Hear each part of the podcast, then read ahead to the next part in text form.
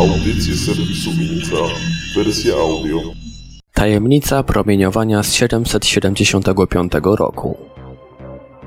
Jak ustalili naukowcy na podstawie słojów drzew, około 775 roku naszej ery w naszą planetę uderzył strumień promieniowania, który pozostawił po sobie anomalne ilości izotopu węgla C14. Supernowa i rozbłysk słoneczny, dwie brane pod uwagę możliwości, raczej nie mogły go spowodować. Wzrost promieniowania miał miejsce między 774 a 775 rokiem naszej ery za panowania Karola Wielkiego, a wykryto go na podstawie ilości radioaktywnego węgla C14 w słojach drzew z półkuli północnej. Był on tak znaczny, że jak wyliczyła Fuza Miyake z Uniwersytetu Nagoya, wzrost izotopów w atmosferze w ciągu niecałego roku podskoczył o wartość 1,2%, a więc 20 razy wyżej niż normalnie. Daniel Baker, fizyk z Laboratorium Fizyki Atmosferycznej i Kosmicznej przy University of Colorado, dodał, że około 775 roku miało miejsce jakieś bardzo energetyczne zdarzenie.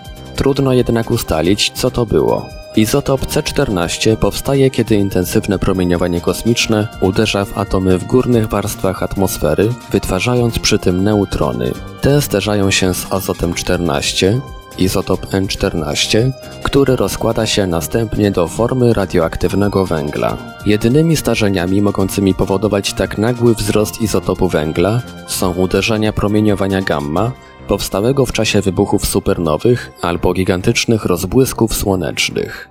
Miyake twierdzi jednak, że żadne z tych zdarzeń nie wchodzi w grę, gdyż z pewnością pozostawiłoby to po sobie inne zauważalne efekty.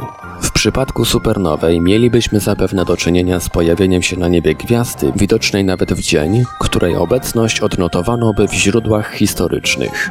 Znane są dwa przypadki intensywnych supernowych z 1006 i 1054 roku, które nie pozostawiły po sobie śladów związanych z obecnością C14. Hipotetyczna supernowa z 775 roku powinna zatem znacznie przyćmiewać je spektakularnością. Istnieje jednak możliwość, że zdarzenie takie widoczne było jedynie na południowej części nieba, gdzie ówcześnie astronomowie nie mogli go ujrzeć, ale w tym przypadku współczesna radioastronomia powinna być w stanie wykryć jego pozostałości. Odnośnie drugiej możliwości, Miyake twierdzi, że istniejące ślady pozostawić mógłby po sobie jedynie najbardziej potężny z zanotowanych dotychczas rozbłysków słonecznych.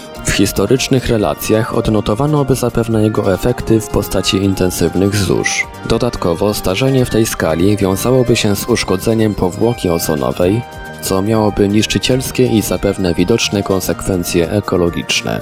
W opinii Bakera nie można tego do końca wykluczyć. Z rozbłyskami słonecznymi związane są niekiedy koronalne wyrzuty masy, CME, posyłające w stronę Ziemi strumienie naładowanych cząsteczek. Jak dodaje, możliwy jest przypadek, w którym CME towarzyszy fala wysoce energetycznych protonów, a sam rozbłysk nie ma wielkiej skali.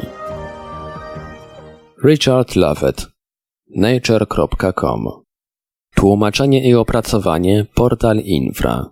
www.infra.org.pl Czytał Ivelios